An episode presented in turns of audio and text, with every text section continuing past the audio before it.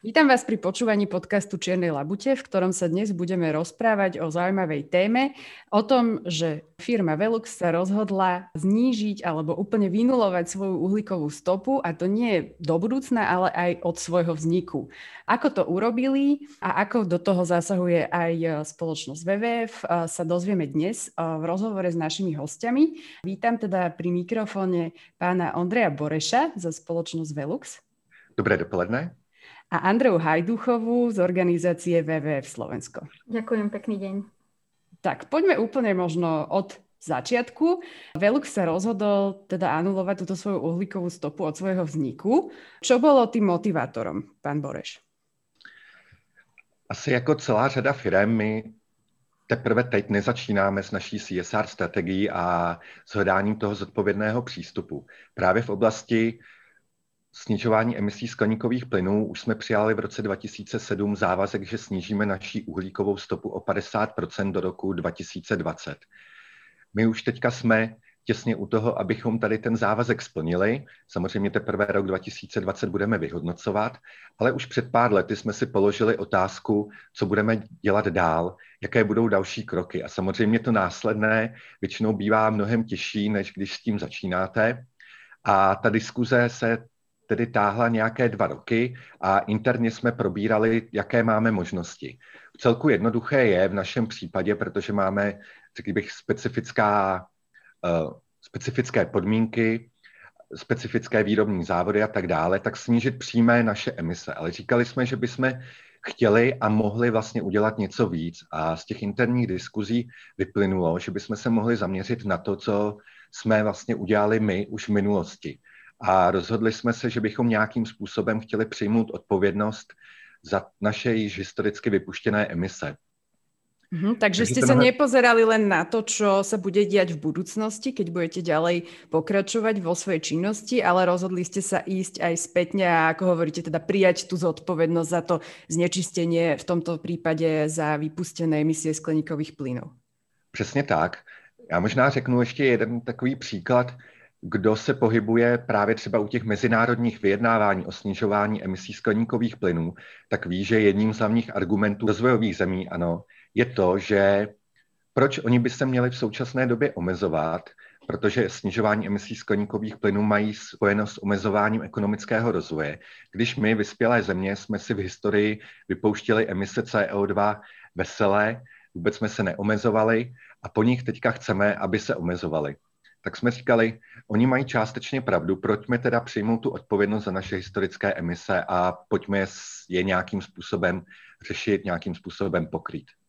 Možno pre ľudí, ktorí úplne nevedia, čo, čím sa vlastne vaša firma zaoberá, tak Velux teda e, bude mať z té narodeniny? V roce 2041. Áno. A teda e, v tom roku 2041 to bude 100 rokov, čo sa zameriavate predovšetkým na výrobu okien. Přesně tak, primárně střešních oken světlíků. Vlastně snažíme se lidem dodat denní světlo a čerstvý vzduch přes střechu. Uh-huh. Možno by ste mohli priblížiť, že čo v tomto procese uh, spôsobuje najviac emisí skleníkových plynov? Pokud se podíváme přímo na nás, jako na firmu a výrobní závod, teďka neberu naše dodavatele, to je právě jiná část, tak samozřejmě je to spotřeba energií. Potom druhá část, to už bych se podíval trošku šířeji na, tu naše, na to naše působení a to už se potom bavíme o těch materiálech, které my používáme, protože když se samozřejmě podíváte na okno, tak vidíte, že jsou ze skla, výroba skla způsobuje emise CO2, je tam ocel, je tam hliník, je tam dřevo, které je samozřejmě trošku přátelštější, ale přímé naše působení, tedy jsou to hlavně spotřeby energie. A v tom bych řekl, že my máme i velkou výhodu oproti jiným průmyslům, protože když se podíváte právě třeba na oceláře, na skláře a podobně, tak ty mají třeba i procesní emise, kterých se už jen tak nezbavíte, protože to vyplývá z podstaty používaných těch materiálů, které mají ve výrobě. U té energie je to v celku jednoduché, tam můžete nahradit vlastně fosilní paliva obnovitelnými zdroji, ale oni to tak jednoduché nemají. A vy si nejakým spôsobom, teda predpokladám, tú spotrebu energie sledujete, avšak to obdobie, počas ktorého vaša spoločnosť už funguje, je naozaj dosť dlhé a možno v minulosti tie nástroje na to zaznamenávanie nejakej spotreby e, neboli ani také dokonalé. Ako ste teda tú svoju uhlíkovú stopu spätne uh, dokázali prepočítať? To máte naprostou pravdu. My jsme byli založení v roce 1941 za války tedy.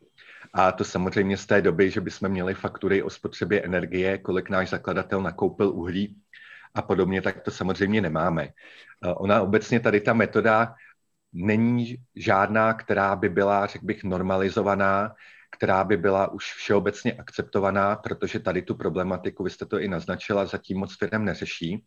My jsme proto vycházeli z podnikové normy, která uznávaná je pro současné emise a určitým způsobem jsme se ji snažili poupravit tak, aby jsme byli schopni zachytit i ty historické emise. Takže tam museli samozřejmě probíhat určitá zjednodušení, ale abychom to nezjednodušili moc a byla tam nějaký dozor, tak my jsme tady to samozřejmě konzultovali s odborníky z Carbon Trustu a samozřejmě nesmím opomenout i s odborníky WWF, kteří nám říkali svůj názor na to a jestli to opravdu postupujeme tím správným způsobem. To som sa chcela práve opýtať Andrej, že akým spôsobom teda WWF uh, na tomto spolupracovala a či vôbec máte možno aj historický skúsenosť s nejakým podobným projektom alebo bolo to aj pre vás niečo nové, čo ste museli spoločne vyvinúť? To bolo vlastne uh, naozaj niečo nové a ono je to inšpiratívne práve v tom, že sa teda obzeráme späť lebo väčšina tých, uh, teda tých plánov sa smeruje do budúcnosti, že akým spôsobom chceme do nejakého roku znižiť emisie, alebo teda kedy chceme byť uhlíkovo neutrálni. A v tomto prípade je to zaujímavé práve v tým, že ideme do minulosti. A teda uh, to, čo teda WWF urobila, jedna vec je teda uhlíková stopa, ale druhá vec je, že sme teda pomáhali vybrať tie vhodné lokality uh, na teda lesy, ktoré budú ochránené alebo vypestované práve uh, za tým účelom, aby sa teda zmazala tá uhlíková stopa, aby teda, lebo teda by som povedala konkrétne v tom projekte ide o to, že tie emisie vypočítané od toho roku 1941 v spoločnosti Velux dosahovali, alebo teda boli stanovené na objeme, myslím, že to bolo 4,5 milióna tón CO2, ale teda počíta sa s nejakou rezervou, čiže je to asi 5,6 milióna tón. A to znamená vlastne, že bolo potrebné vybrať lokality na vypestovanie takého, takého objemu lesa, alebo teda ochrany lesa, ktorý by dokázal uložiť takéto množstvo vlastne uhlíka. Čiže v tom je toto vlastne zaujímavé ty už si ma vlastne eh, predbehla, že uh, ten spôsob, akým sa to množstvo vyprodukovaných emisí z výroby produktov spoločnosti Velus ide vynulovať, je ochrana a teda možno aj sadenie nových lesov. Môžeš o tom povedať viac, aké lesy to budú, kde to bude? Takže boli vybrané vlastne uh, tropické lesy, konkrétne ide o dve uh, lokality, je to v Ugande a Mianmarsku. A tie tropické lesy sú vlastne, ten účel je preto, že majú vlastne väčšiu schopnosť ukladania toho uhlíka vzhľadom na ten objem biomasy. Čiže um, vlastne veľkosti alebo rozmery tých stromov, lesov, to, ten vek dožitia a podobne. Čiže preto sú to tie tropické oblasti. Ale ono, jedna vec je vlastne vypestovanie nového lesa, ale druhá vec je ochrana toho starého lesa, lebo vlastne práve ten starý a pôvodný les má tú, tú veľkú kľúčovú schopnosť ukladať ten uhlík, pretože naozaj ak teda je navyše ešte bezzásahový, je to les teda, kde zostáva ten uhlík potom po dožití tých stromov, alebo teda stromy môžu dožiť ten svoj bežný vek, nie sú vyťažené ako v hospodárskych lesoch oveľa skôr, ako je bežný vek dožitia. A potom napríklad zostávajú aj v lese, zostávajú vo forme mŕtvého dreva, udržiava sa ten uhlík v pôde. Čiže to je jedna z tých vecí, kde teda tiež musíme dávať pozor, že aká forma lesa a podobne. To je vec napríklad, ktorú riešime aj my tu na Slovensku, lebo teda, ako sme spomínali, tento projekt je hlavne projektom kolegov z WWF International, ale teda tá spolupráca, čo my tu na Slovensku riešime, sú práve teda ochrana pralesov, kde tiež spolupracujeme s firmami. My tu na Slovensku máme veľmi malé množstvo pralesov a a teda, ale takisto sú kľúčové, aby zostali bezzasahové a zostali ochránené. Takže napríklad to je tá naša spolupráca na Slovensku tiež. Jasné, ja som chcela presne na toto naraziť, že často tieto uhlíkové kompenzácie aj pri napríklad um, kupovaní leteniek a podobne skončia v projektoch, ktoré síce znejú super, že vlastne bude vysadený nejaký nový les, avšak reálne, kým ten strom narastie do tej veľkosti, že bude schopný naozaj vykompenzovať uh, tie vytvorené emisie, tak to potrvá 50 rokov možno aj dovie, kde vtedy už budeme. Čiže preto ste sa rozhodli sa zamerať aj na tú ochranu tých starých lesov, tých už, ktoré vyrastené sú a tú kapacitu majú oveľa väčšiu? Hej, hej, áno, je to kombinácia vlastne aj jedného aj druhého, aj teda pestovania nových lesov, pretože ten tlak na, na, na hmotu, na drenú hmotu teda je a teda je to potom kombinácia alebo ochrana tých starých pôvodných lesov a udržanie teda bez zasahovosti v nich. Prečo sa Velux rozhodol uh, ísť do tejto formy kompenzácie uhlíkovej a nevyskúšať napríklad nejaké z tých inovatívnych metód nejakého ukladania uhlíka a jeho využívania iným spôsobom?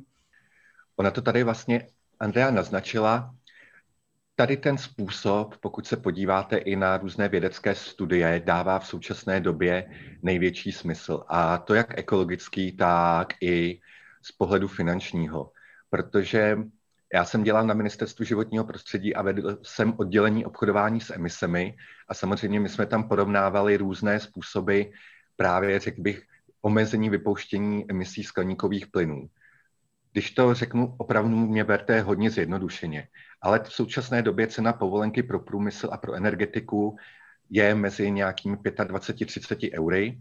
Když bychom se bavili za náklady na to ukládání uhlíku, tak řádově se bavíme třeba o 100 eur za tunu a ještě se bavíte o tom, že ten uhlík většinou musíte dopravit na velkou vzdálenost a do vhodných ložisek, kde máte solné akvifery a podobně, protože třeba to ukládání je vhodné u vytěžených, eh, když těžíte zemní plyn a podobně, že tím ještě vytláčíte zemní plyn a podobně, ale stejně ty náklady jsou mnohem vyšší. A ten efekt u těch lesů je opravdu, jak říkala Andrea, úplně nejlepší z pohledu ekologického. A samozřejmě vás to stojí i mnohem méně. Kde byl jako problém dříve, tak byl právě, řekl bych, ten problém morální. Jednak pro firmy, že se jako zjednodušeně velmi lacino vykupují z těch svých emisí a nechtějí dělat nic.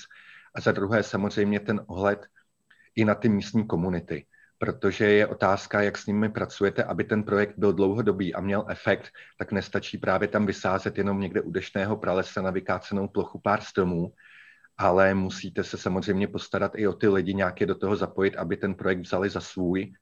A tady to je i velká přidaná hodnota právě kolegů z WWF, protože oni takhle dokáží působit. Dokáží to projednat s tou komunitou. Samozřejmě my na to vůbec nemáme kapacity ani znalosti a to vidím i jako velkou roli právě kolegů z WWF. A keď ste spomínali a, tie náklady, tak viete možno priblížiť, že koľko to vyjde? Vaša spoločnosť nebola to tiež otázka na diskusiu, pretože veď e, mnohé firmy nechcú ani nejakým spôsobom prijať opatrenia na znižovanie emisí, ktoré budú tvoriť v budúcnosti, pretože tam vznikajú na to určité náklady a už nehovorím o tom, e, keď vlastne idú kompenzovať to, čo už e, vyrobili v minulosti. Já bohužel vám tady nemůžu sdělit teďka přesnou částku, jenom konkrétně za tenhle projekt spolupráce s WWF a ochranu a výsadbu lesů. Tady to podléhá klasickému obchodnímu tajemství, takže já teďka bohužel nejsem oprávněný sdělit konkrétní částku, ale můžu vám říct, že ten koncept eh, celoživotní uhlíkové neutrality společně s dosažením naší uhlíkové neutrality jako výrobní firmy bude stát, odhadujeme, přibližně miliardu dánských korun. To je velmi zhruba 130 milionů eur. Mm-hmm. Za mě, když jsem se dozvěděl tuhle částku, nevím, jak to na vás působí, je to jako částka je to velká, na druhou stranu je ta částka rozprostřená v čase asi v budoucích 20 letech a na mě to nepůsobí, že to je částka až tak jako hrozná, která by se nedala investovat, když to porovnáme s tím, vlastně, co nám to přinese a jaké klady z toho budou. A robí vaša spoločnosť aj niečo iné preto, aby znížila svoju uhlíkovú stopu, okrem toho, že teda plánuje investovať do tejto kompenzácie emisí, ktoré vytvoríte? Tady to bych řekl je taková třešnička na dortu, která už má cílit a proskoumávat cestu, co můžeme dělat navíc. My samozřejmě děláme celou řadu projektů. Když se bavíme o našich výrobních závodech, tak je to, jelikož jsme výrobce oken a primárně dřevěných oken, tak tam máme dřevěné zbytky, tak pokud nedokážeme nějakým dalším způsobem ty dřevěné zbytky, piliny a tak dále využít, tak je spalujeme samozřejmě v našich uh, biomasových kotlech, nakupujeme obnovitelnou energii a tak dále. Jsou pak další ještě zajímavější projekty, protože se snažíme i snížit uhlíkovou stopu našich výrobků. A třeba jednou z cest, jak to udělat, je třeba zpětný odběr oken. Tady zatím máme pilotní projekt, ten je v Holandsku. Bohužel ani v České republice, ani na Slovensku zatím nenazrálo takové regulatorní prostředí a klima na to, abychom to mohli realizovat i zde. Ale vypočítali jsme, že když zařídíte tenhle ten zpětný odběr, vlastně někdo si rozhodne, že třeba po 30 letech bude renovovat svůj dům, přijde tam montážník, odmontuje naše stará okna, dá tam nová a teďka co s těmi starými okny. Tradičně se samozřejmě nějakým způsobem to z části trošku recyklovalo, ale my jsme zavedli tu možnost, že si eh, objednají tady tu službu, my to svezeme a zároveň ty okna nejenže jako dále někam hodíme, ale my hledáme i to cest, tu cestu, jak dál využijete vlastně ty jednotlivé součásti toho okna. U skla a u hliníku je to v celku jedné, jedno, protože tam to máte velmi jednoduché, máte sklárny, ty využijí sklo, máte hliníkárny nebo recyklaci tady právě hliníku a to je jednoduché. A co třeba s tím dřevem? A my jsme tam našli, kromě toho, že to můžete spálit, kde dostanete pak za to 5 eur za tunu, tak právě jsme našli výrobce nábytku a ten už vám za to dřevo dá 300 eur za tunu. Pak jsme ještě našli výrobce stavebních materiálů a ten už nám platí 400 euro za tunu. A celý tady ten vlastně smysl je v tom, že my pak dokážeme tu službu zlevnit a více zefektivnit a ve finále dosáhneme tímto úspory emisí 28%. Čiže zároveň uh, šetríte emisie a vlastně ještě finančně se vám to oplatí. Že se nám to finančně vyplatí, ještě nemůžu říct, že se to vyplatí. Když vám řeknu, tak ta cena za to jedno okno je asi 6 eur za tady tu službu, i když právě se nám podařilo najít tady, ten, tady to dobré využití a tak dále, takže něco se, ještě se za to zaplatit musí, ale není to tak hrozná částka. Samozřejmě, kdybychom to jen jednoduše spálili, tak ta cena bude násobně vyšší. Mm-hmm. Ale už se blížíme k tomu, aby to dávalo smysl i ekonomický. Jasné. Uh, Andrea, obracajú sa na vás aj iné spoločnosti s podobnými nápadmi, alebo je to zatiaľ taká prvá lastovička? Tak akože WWF teda má jedna z podstatných úloh je práve spolupráca s firmami, ktoré majú záujem zmeniť ten svoj prístup k, k prírodným zdrojom, k ochrane životného prostredia. My môžeme robiť vlastne dve veci. Jedna vec je, že môžeme tie firmy naozaj nútiť, ako si aj ty povedala, ale, ale teda často tam dochádza k odporu. A to je skôr úloha štátu, vlastne rôzne regulácie, zmluvy, zákony. A tu WWF má vlastne takú úlohu, že môže naozaj tie zákony pripomienkovať, môže tlačiť na to, aby boli naozaj prísne a neodchádzali možno lobbyingom niektorých tých firm, aby neodchádzali od tých eh, prísnych cieľov, kde my teda naozaj sa o to snažíme aj na Slovensku, aj na globálnej úrovni. Často sa snažíme vlastne práve tú verejnosť zapojiť do toho, aby nás podporila rôznymi petíciami a aby teda naozaj ten hlas bol silnejší a tie regulácie dosahovali tie ciele. Ale druhá vec je, že to sa nedá proste, niektoré veci sa nedajú zmeniť, keď to nebude vychádzať priamo z tých firiem. Čiže oni musia naozaj prevziať zodpovednosť za, za ten svoj prístup k využívaniu prírodných zdrojov, k tomu životnému prostrediu. A, a to teda je to, o čo sa snažíme a tá spolupráca je na rôznych úrovniach. Jedna je práve takáto, šetrenie, teda um, šetrenie energií, znižovanie emisí a podobne. Potom sú to napríklad, čo robíme, je, sú odpady. A to je napríklad znižovanie plastových odpadov, tvorby plastových odpadov. Tam napríklad vieme o spolupráci s sieťou rezortov primorských stredozemnom, pri stredozemnom mori, kde práve je teda veľmi vysoký, vysoká spotreba tých odpadov a obalov z plastov. Potom um, možno sa málo vie, ale veľmi veľký podiel na uh, emisiách CO2 majú aj odpady z potravín. Ono je to asi, čo sa vyhodia potraviny, tak to je jedna, myslím, tretina všetké, všetkých potravín, ktoré sú vyprodukované, ide naozaj do koša a to je asi 6% objemu emisí CO2. To je trikrát viac ako letecká doprava, čiže naozaj veľké veci sú to. A tu tiež teda beží tá spolupráca napríklad so sieťou supermarketov. Ja nebudem teda menovať tie firmy, lebo sú to hlavne globálne spolupráce. Čiže naozaj znižovanie aj tohto potravinového odpadu, to je jedna z tých vecí. Potom, keď teda bavíme sa o klime, tak veľká vec je, alebo teda jeden zo schopností, alebo teda schopnosť zadržovať Uhlík je nielen v prípade lesov, ale je to teda v prípade vôd, a oceánov a podobne. Čiže tam sú to projekty, treba si spomeniem teraz vec, ktorú riešime na Slovensku, je obnova um, vlastne pôvodného charakteru vôd, riečných hnív, mokradí, odstraňovanie bariér na riekach. A napríklad tá spolupráca s firmami prebieha aj takto cez vlastne filantropiu, že filantropiu, že podporia takéto projekty, napríklad odstraňovania bariér tak to je tiež jedna z vecí, kde spolupracujeme. Čiže tie možnosti sú naozaj rôzne, oni sa dajú našiť na to, čomu sa tá firma konkrétne venuje, čo aj pre ňu je možno zaujímavé a, a pre tie firmy by to vlastne naozaj malo byť zaujímavé, lebo už aj keď to zoberieme z toho možno marketingového hľadiska naozaj, pretože tam naozaj vidno, že sa menia tie nálady verejnosti a, a tá ochrana životného prostredia je naozaj pre nich dôležitá, veď keď si pozrieme, teraz som pozerala treba posledný eurobarometer z toho minulého, z decembra 2019, tak tam 94% obyvateľov Európskej únie a rovnaké čísla aj Slovákov povedalo, že, že teda ochrana životného prostredia je dôležitá, mala by sa jej venovať pozornosť. A to, čo vidia ako kľúčové, sú práve zmena našich spotrebných návykov, a zmena spôsobu výroby a produkcie a obchodu. Takže naozaj je najvyšší čas, aby sa tomu venovala takáto pozornosť. Ono, presne ako si spomínala, že bez tých firiem uh, to bude ťažké a uh, tá iniciatíva možno musí ísť teda aj z ich strany, ako tu máme teda pekný príklad od Veluxu. A funguje asi taká tá zás- základná rovnica, že uh, firmy budú robiť to, po čom túžia ich zákazníci. Tak Ondrej, ako to je? Ako reagujú na túto vašu iniciatívu vaši klienti? Tak ta otázka je samozřejmě zajímavá.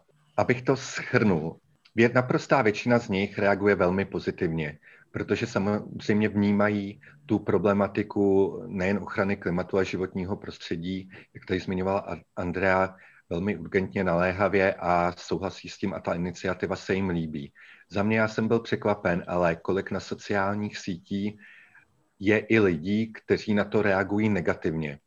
Že jsme vlastně naskočili na to zelené šílenství, že právě už jako opouštíme nějaké to, racio, to racionální podnikání a zaznělo tam i párkrát třeba, že se už teďka odklání od naší firmy, že naše produkty teda nebudou kupovat a podobně. To musím říct, že tohle to mě právě zaskočilo, jak se na to ptáte. Samozřejmě těch pozitivních ohlasů a reakcí bylo mnohem více.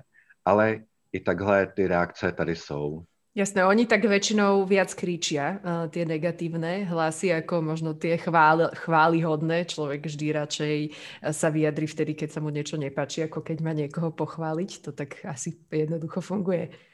Máte naprostou pravdu. Ona jako Přiznejme si to, je to trošku i chyba naše, protože ta komunikace by měla být potom už širší, ukazovat ty konkrétní projekty, protože Andrea tady zmiňovala, že to není prostě jenom o lesech, není to jen o obnovitelných zdrojích ale máte to o celkovém tom hospodaření s tou krajinou a myslím si, že asi všichni se shodneme, že eh, chceme mít mm, přirozenější toky řek, chceme snížit spotřebu a plítvání s potravinami a tady to přesně všechno má i vliv na ty emise CO2. Není to jenom o tom, že my někde ve vzdálené zemi zaplatíme výsadbu a ochranu lesů, ale je to o té kompletní změně chování, o kompletní změně přístupů a to nám zahrnuje pak všechny ty aspekty našeho podnikání a v případě nás jako lidí, tak i prostě osobního života, že se musíme trošku zamyslet nad tím, co budeme dělat, jak se budeme chovat a podobně. Takže tady vidím ještě jako i tu naší další roli a samozřejmě i vaší, trošku edukovat, vzdělávat a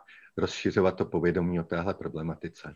Snažíte sa svojich klientov nejakým spôsobom eh, v tomto smere aj vzdelávať a motivovať ich k tomu, aby si vyberali tie napríklad uh, najlepšie tesniace okná, um, čo je dôležitý prvok eh, v tom, aby znižovali tu svoju uhlíkovou stopu? Zrovna když jste tady zmínila ty, řekl bych, nejvíce těsnící okna, tedy ty okna, které mají nejnižší uhlíkovou stopu, tak tady nastává trošičku paradox, protože Samozřejmě evropský a i národní slovenský tlak je primárně na to, aby se snižovala energetická spotřeba, tedy se tlačí na energetickou účinnost a na co nejnižší energetické ztráty. Ale my od nějakého roku 2015 zpracováváme pro všechny naše výrobky uhlíkovou stopu. A musím říct, že to, že to okno má nejnižší energetické ztráty, neznamená, že je z pohledu emisí CO2 nejlepší, protože to okno, tím oknem vám dovnitř jde denní světlo a s tím teplo. A pokud se podíváte na bilanci celoroční i v zimě, tak zjistíte, že to okno, které má sice větší tepelné ztráty, ale zase dokáže více absorbovat toho tepla i v zimě a funguje vám fakticky jako topení. Samozřejmě to znamená, že musíte to naorientovat na správnou světovou stranu, nefunguje to na sever a tak dále, ale u toho právě nejlepšího okna, co do okolností ho vyrábíme my, to nejlepší okno na trhu, ale to je pětisklo. A samozřejmě to, že tam přidáte další dvě skla, máte mnohem větší hm, ten rám a tak dále, tak spotřebujete více surovin a uhlíková bilance tam vychází trošičku, byť je to, bavíme se o kilech, takže to je jako, není to úplně něco významného, ale vychází hůře než v případě třeba jenom obyčejného trojskla. Jasné, ale treba ho umiestniť tam, kde ho teda naozaj eh, je potrebné mať, kde možno teda slnko až tak nevíde a tam je dôležité tesniť a tam, kde netreba. Určite. Uh-huh. Súhlasím Treba s, s tým vedieť pracovať. A vy teda máte aj nejaký ukážkovo obnovený dom, ktorý vlastne má maximálnu energetickú efektivnosť, ktorú si môžu teda vaši klienti ísť pozrieť? Tak my jsme v loňském roce se rozhodli, že vytvoříme právě vzorový dům. Není to jen projekt náš, byť jsme ho iniciovali, máme tam další partnery, protože jsme se rozhodli renovovat vzorově kompletně celý dům. Vybrali jsme jednu rodinu, tato rodina je v Šali a je to super rodina, jsou to samozřejmě mladší lidé, mají dvě malé děti a koupili si takový typický dům pro Slovensko, takzvaný čtvorcový dům, to asi vy budete znát určitě samozřejmě. A nás právě tady na tom zaujalo to, že těchto těch domů jsou tisíce až desetitisíce. A není to jen na Slovensku, ale obdobné domy máte v Maďarsku, minimálně na Moravě a tak dále. A setkávali jsme se s tím, že ty lidé vlastně vědí, že chtějí dosáhnout nějakých energetických úspor, že nechtějí plítvat elektřinou, nechtějí plítvat teplem a tak dále, ale ve finále nikde nemáte celkový koncept, jak to udělat. Vždycky se ten koncept dívá na jednu stránku toho fungování, na, té, na jednu stránku té přestavby. Třeba právě musíte strašně dobře zateplit, tak je to fajn, ale pak třeba tím zateplením si zmenšíte právě okna, dostanete tam méně denního světla a ten komfort a to zdraví už tím třeba utrpí. Takže my jsme se rozhodli, že tady ten projekt budeme iniciovat, vybrali jsme tu rodinu, připravili jsme projekt a podle toho jsme to zrealizovali. Eh, a tady ten projekt zahrnuje právě nejenom tu energetickou účinnost, ale jak dosáhnout maximálně toho zdravého vnitřního prostředí. Kolegové z, techn- z univerzity nám tam pomohli navrhnout koncept na hospodaření s vodou, takže to má i úsporný efekt tady v tom ohledu. A jelikož to je na takovém vhodném domě, který je tisícech exemplářů, tak nás i pojala myšlenka, že bychom ten projekt mohli vlastně zveřejnit. Takže ten projekt my jsme umístili na stránky, může si ho kdokoliv stáhnout. Má tam samozřejmě nejdřív nějaké jako body, které, na které by se měl zaměřit, které třeba požadovat od svého projektanta, anebo čistě může vzít ten projekt, dát ho té stavební firmě a řekne, hele, tady to takhle chci, abyste mi udělali, trošku to samozřejmě přizpůsobte tomu mému domu ale ta hlavní myšlenka tam je, že se to dá prostě replikovat a není to jenom projekt pro jednu rodinu. Vzdelávate aj uh, verejnosť. Keď to tak zhrniem, tak vlastne vy ste taký jedný z tých prvých eh, pionierov alebo tých prvých tučniačikov, čo skočia do tej vody a idú vlastne riešiť aj uh, tú kompenzáciu emisí skleníkových plynov, ktoré už máme v atmosfére a budú tu 10 ročia. Uh, na Slovensku a myslím si, že aj v Českej republike však eh, dnes stále sme ako keby ešte len v tom prvom kroku a rozprávame sa o tom, či a ako a kedy znížiť emisie, ktoré budeme produkovať v budúcnosti a o tom, že vlastne zároveň musíme aj uh, nejakým spôsobom ten uhlík z tej atmosféry dostať uh, naspäť do Zeme. Tá debata zatiaľ príliš neprebieha. Ako to vnímate? Môžete možno odpovedať aj obidvaja. Ja si myslím, že aj uh, už práve prebieha vlastne, lebo teraz uh, tá petícia vlastne, ktorá, ktorá beží, má, je, myslím, to je už druhá najväčšia vôbec Klíma ťa potrebuje. Áno, presne tak. Klíma ťa potrebuje. Je petícia, ktorá teraz beží na Slovensku. Je to druhá najväčšia vôbec v histórii environmentálna petícia. Čiže myslím, že má nejaké 70 tisíc podpisov sa to blíži teraz aktuálne.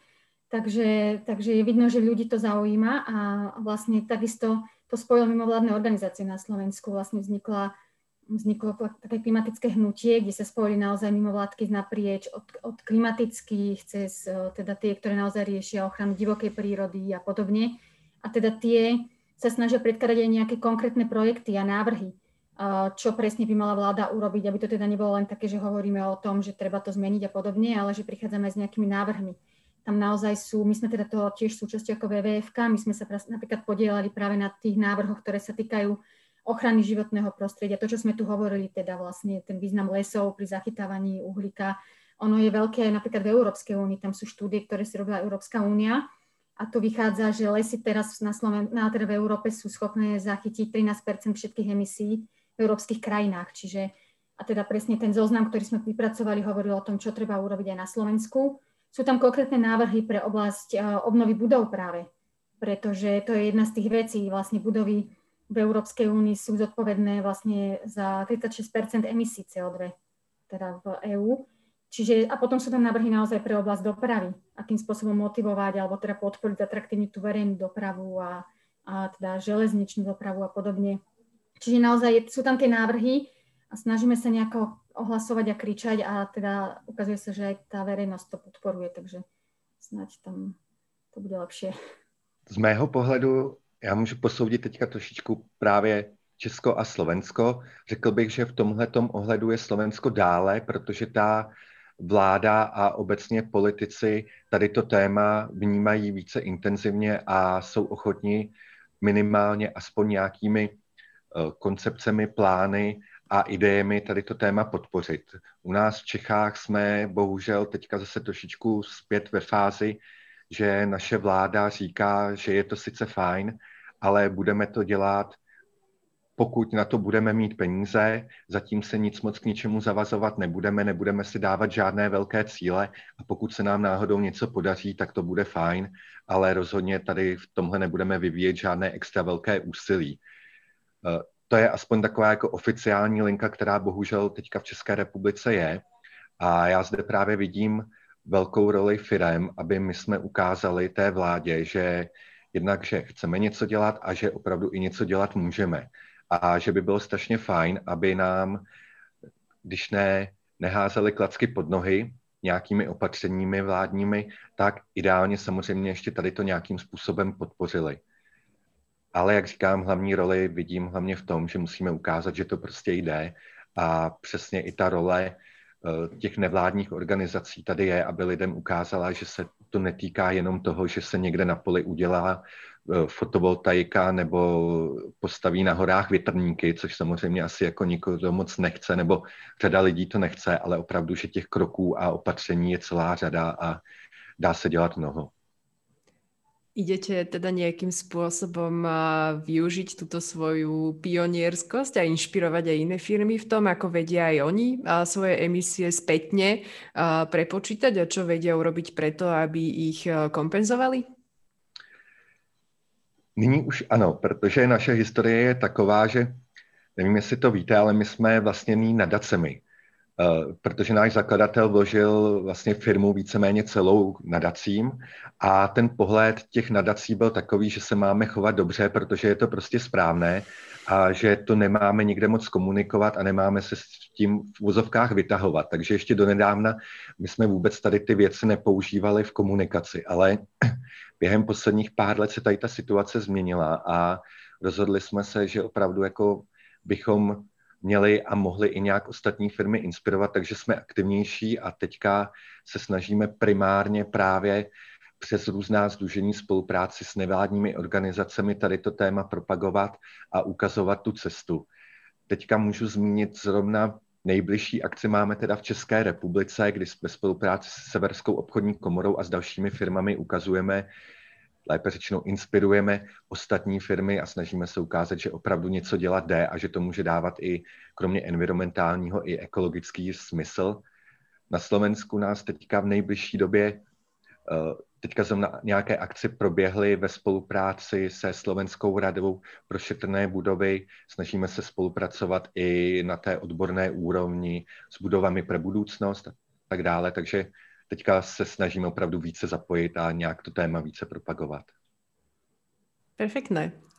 Ďakujem veľmi pekne za zaujímavý rozhovor. Verím, že sa nám podarilo inšpirovať aj zástupcov nejakých iných firiem, ktoré teraz budú písať Andrej do WWF, že aj my chceme e, kompenzovať naše emisie aj spätne a nielen riešiť to, čo budeme alebo nebudeme robiť v budúcnosti. Držím vám e, v dosahovaní vášho cieľa palce. Ďakujem za rozhovor Ondrejovi Borešovi z spoločnosti Velux a Andrej Hajduchovej z organizácie WWF. Děkuji. Děkuji.